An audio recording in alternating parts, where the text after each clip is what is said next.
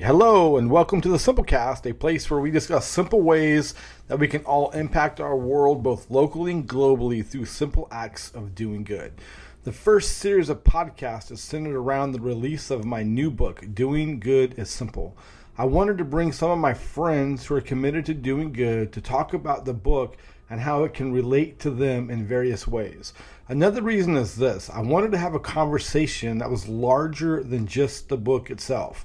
I understand as a reader when you're when you're reading a book, you have questions, you have thoughts, you want to discuss it, you want to debate it, you want to you, you, you want to be a part of a community of people wrestling through the content of the book. And so that's why I created the Simplecast as a, just a way to continue the conversation about the content in the book. So hopefully these podcast episodes will serve as tools to help you expand the scope of the book and bring a different perspective on context to doing good is simple. For this first episode, I wanted to do something a little different, and I wanted to actually kind of flip the script. And I'm going to have my good friend, and he wanted to make sure I added this piece. The simple cast producer, Ken Nussbaum, or if you want to get serious, Ken Nussbaum, um, on the show to kind of interview me so we can talk about some of the concepts of doing good is simple. So, Ken, welcome to the Simplecast, bro. Thanks. It's going to be fun. All right, so now you're interviewing me, right? Yep. But so we had like I, I'm a little confused. I'm I'm up here getting ready to do the interview, but like I have I don't know. I thought we were gonna have tacos or we are gonna like have a little more fun. Well, I you know I didn't want to tell anybody. You're the producer. Austin, Austin, Austin, you need to edit this out. Now we're giving Austin more work to do. He's like, thanks a lot, guys. awesome. All right, so Ken, you are going to interview me and we're going to have a fun time. And so, um, yeah, let's get started. All right. In 30 seconds, tell me about your life up to starting Help One Now. 30 seconds? That is not in the document. I see a document that says, literally says that. Oh, I hate documents. It does say 30 seconds. Okay. So, yeah, it's super, super crazy, right? Like, I, I grew up in Northern California, kind of very, very unchurched kid. And so I feel like a lot of the concepts I have come from two different worlds. It's kind of non-religious upbringing that I had. And then once I became a believer, I, I became, um, you know, went to school to study theology and religion, planted two churches, I have an amazing wife, Nicole, and two kids, Bailey and Mackenzie, and a German Shepherd pup. And we live in downtown Raleigh, North Carolina and then part of my other professional life is I did a lot of corporate sales and, and, and real estate. So one of the things I love about that is I've been able to navigate multiple worlds. So as I try to flesh out doing good a simple. Oftentimes, even when I'm writing the book, it was interesting. I kind of wrote through a corporate mindset, or through a pastor mindset, or through kind of a parent mindset. And so I think all of those experiences, the last 20 years of my life, have helped me shape the message. Yeah, I I bet they have. Tell me about the circumstances that uh, led you to want to launch an organization like Help One Now. Oh man, so many, right? So my friend Greg Russinger, this pastor in Portland, cool dude. He said this one statement that has kind of forever stayed with me. He said, "A life interrupted is a life inspired," and we kind of hate to hear that, right? Because you know, I'm probably like a lot of people. I want to control and hold on to the life that I'm trying to create, and ultimately, that's what I was doing. I'm in Austin, Texas. I'm eating tacos. I'm spending time with some of the best people in the world. I love my city. We just bought a home. Kids are going to the great school district. I'm a church planter doing life with a group of people I love. There's literally no reason why I would want my life to be interrupted. And yet, God obviously had other plans. And so it was kind of this aha moment um, that I had that kind of changed everything for me. And so I think what, what I wrestle with as I look back is to realize like it's okay, though it is scary, for us to just give space for interruptions in our life. And if we allow those interruptions to happen, we'll actually gain greater clarity and purpose and meaning. But at the same time, our lives may, you know, it'll bring a little more complexity, which I know sounds unique when I talk about simplicity. But when it's all said and done, my life changed quickly in that moment of interruption. Was it a specific moment that you can trace back to, or was it more of an ongoing? I talk about in the book. I think it was this five year journey and I think it's really important for people to embrace this reality. Like, there was a moment that changed everything, but there was a five year journey before that moment. I just began to pay attention more to what was going on globally. You know, the orphan crisis, trafficking, war, child soldiers, all these different things. Social media had really begun to open up new worlds for, I think, all of us and new realities. And so my heart was being crushed little by little with all the injustices going on in the world, but also the busyness and craziness of life and work and family had kept me kind of away from doing anything tangible. And so eventually I ended up going to Zimbabwe. And on that trip at uh, 4 a.m. in the morning, after driving 20 hours through pure chaos, we landed in downtown Harare. And Pastor John asked me to stop at a gas station and check on some kids that he had been kind of taking care of and when we stopped at that gas station, and we were surrounded by dozens of orphans who made this gas station their home each and every night. So throughout the day, they would venture out into the city to, to look for food and to try to survive. But every night they would come back and make this gas station a makeshift home. And when I was at the gas station, um, one kid um, specifically grabbed me by the arm, looked me in the eye, and he basically said these words Thank you so much for visiting my country. I'm so sorry it's in the shape that it's in. Is there anything I can do to work for you so we can get something to eat? And he made this one statement that was so powerful. He said, I don't want to beg you for food, but I want to work. And in that moment, I was so overwhelmed. I looked this kid in the eye and I said, I have nothing for you. And so basically, I just told him no. And it's not because I didn't care or I didn't want to help. I was just paralyzed and I didn't know how to help. And we got back in the van and we drove off. And it was at that moment that I realized that, you know, there's 147 to 160 million orphans in the world who need people like you and me basically just to say yes. We will find simple but powerful ways to help you have an opportunity and a shot at life. Yeah, that's amazing. I think that's a really interesting lesson too of, you know, even though there was kind of a, a singular moment, you know, a singular encounter in Zimbabwe, it really kind of was the end result of years of feeling, you know, kind of a stirring in yourself, which I think is really kind of speaks to quite possibly why you've been able to do this in the long term, the longevity that, that it wasn't a fly by night feeling that you had, but you were willing to put in the work and the effort because you knew that it was something ultimately that you were being led to do. Yeah, and I think the challenge in, in that space is is kind of knowing deep in my heart that I was ignoring God because I was making excuses about being too busy. And that those were one of the moments that actually haunt me, but also knowing on the other side of that is God is gracious and patient and you know he's a, a good father who's trying to get his children in the perfect position to do the most good in the world. And that's literally as I look back at that, I just I'm so thankful for God's grace and, and, and really for him to kind of get me in a position that he wanted me to be in so we can make an impact around the world like we're doing now. Yeah, that's awesome. So where does Help One Now work currently?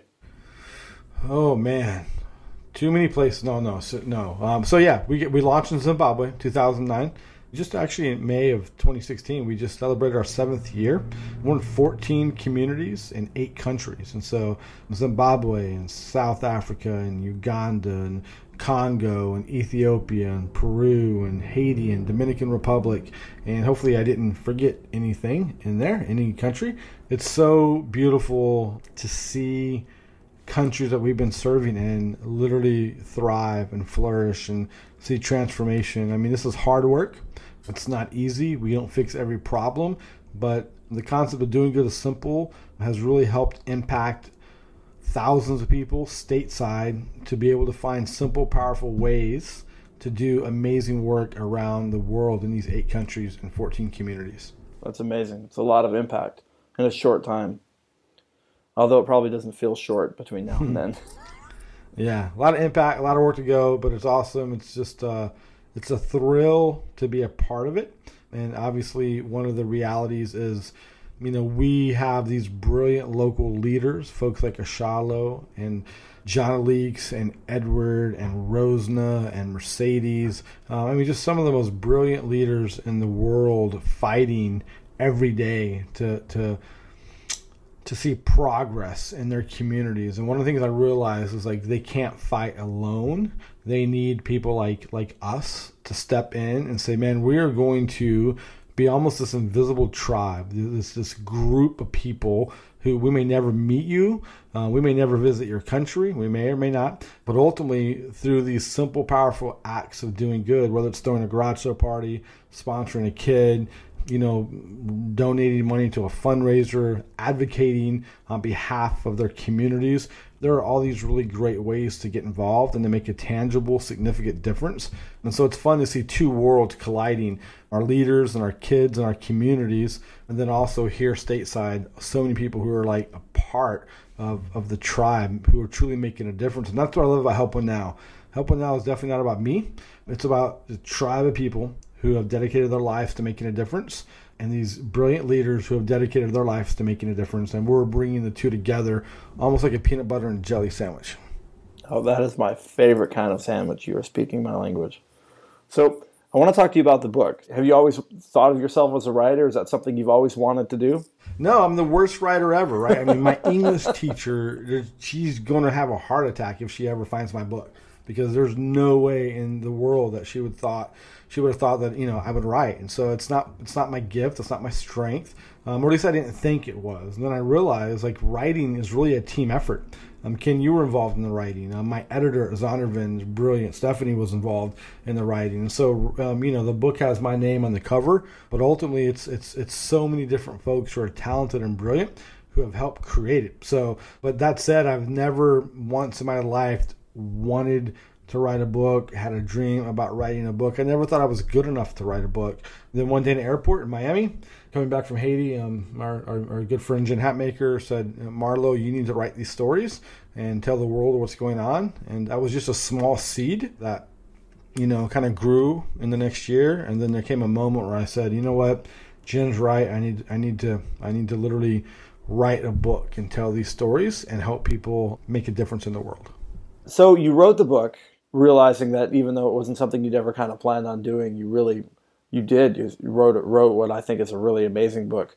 What's the one thing that you really want people to take away from it as they read? Your what do you want your readers to learn? Yeah, it's interesting. Ken, I think even my struggles with confidence in writing a book, right? Like when I you know, and just you know, kind of being vulnerable here. Like you're like, you know, I can't do this. I've never written a book. I, I can speak. I love strategy. I can, I can. There's all kinds of things, you know, that I would rather do. But one of the things I had to realize is like, there's a process, right? And there's, you know, it takes time to figure out how to learn a skill set. And so, even with doing good and making an impact in the world, there's a process to that. There's a there's a way to integrate doing good into our life, and we don't necessarily think about it that way. Often, when we think about doing good, we think about a trip or a one-time random donation at an event, and we don't really integrate the principles of doing good and loving our neighbor and living our mission into the rhythms of our life. And so, what I'm hoping to do is what I'm hoping to accomplish is this I want everyday normal people to understand that God has given you gifts, talents, passions, resources, networks to be leveraged to help do good, do it well, and do it together. And so, if someone can read this book in an hour, hour and a half, I'm hoping they'll cry and laugh um, because I think some of the stories are just hard and some of the stories are funny. And then when they close the book, they're going to have this moment where they realize, you know what? God can use me. God can use the rich. God can use the poor. God can use the, the most educated, and God can use you know God can use anyone. And so I want people just to know that God not only wants to use them, but He's given them gifts and talents and ways in which they can be used. And so that's my hope. I think obviously through Help One Now, but through other organizations, local churches, just even even doing good is is is integrating the normal everyday life. So even showing up tomorrow when you go to work and just you know loving your coworker a little more, being more intentional on how you spend your time and your resources. We only have one life, and this life goes quickly, and we have this kind of one moment to, to, to really leave a mark and then make the world brighter. And hopefully, this book will just be a tool and a resource to help people um, process what that means for them. Awesome. So, one final question When's your next book coming out? Mm, I don't think I'm ever writing another book. no, I'm kidding. So here's what's interesting about writing a book. Like, I was just doing it as a project for Help One Now, and and in the midst of that, I really enjoyed writing. I recognize there are, and and this is connect, connected to doing good. I actually realized I do have the talent to write. I do have the ability to tell stories. If you ask me to edit my writing, it's going to be the worst book you've ever read in your life. And so part of even doing good is simple is is knowing that we're part of a team of people and we make each other stronger by being a team of people together. So I don't know when the next book's going to come out.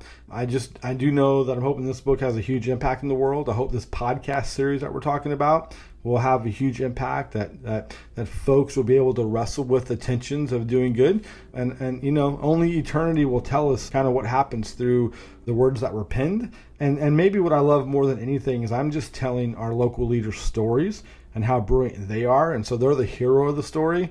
And it's really just an honor for me to tell their stories to our tribe and to into hopefully new people who have never heard about help one now.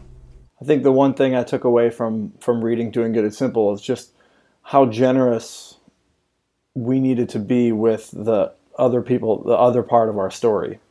You know, the leaders, the, the, the leaders, our tribe, all these people really have coming together to, to really impact the globe in a lot of ways. Yep. Yep. It takes a it takes a team of people to do brilliant work together and we're seeing that with Help One Now with our leaders.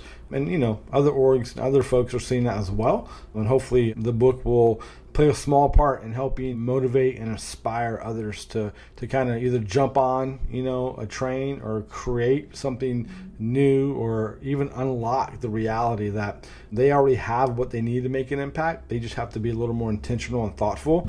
And so yeah i'm super excited. So do me a favor and if you're reading this and you haven't bought the book I'm going to ask you to buy the book. All right. So uh, I, I, just I have no problem asking people to buy the book because I think it, it will matter. Um, it will make an impact in the world. So buy the book. Two, would love for you to leave an Amazon review if you read the book. Just an honest review. Five stars usually is normal, but if you have to leave a four and a half, that's okay. No, seriously, just an honest review of what you read. Because here's the thing with even books: like an, an author can't control how the book is read, right? It takes a tribe of people saying we'll stand behind the work and we'll let other people know about it and we'll be honest. And so leave an Amazon review. And three, just to advocate. Use social media, your church, small groups, whatever you can do to just, you know, tell other people about the book. And so the only way this book is going to um, make an impact is if everyday normal people who read it get behind it and want to share it. So super excited to see how where all this goes. Awesome. Can't wait to see how Doing Good is Simple gets released into the wild. It's going to be amazing. Uh, thanks, Ken. All right. All right. Have a good day.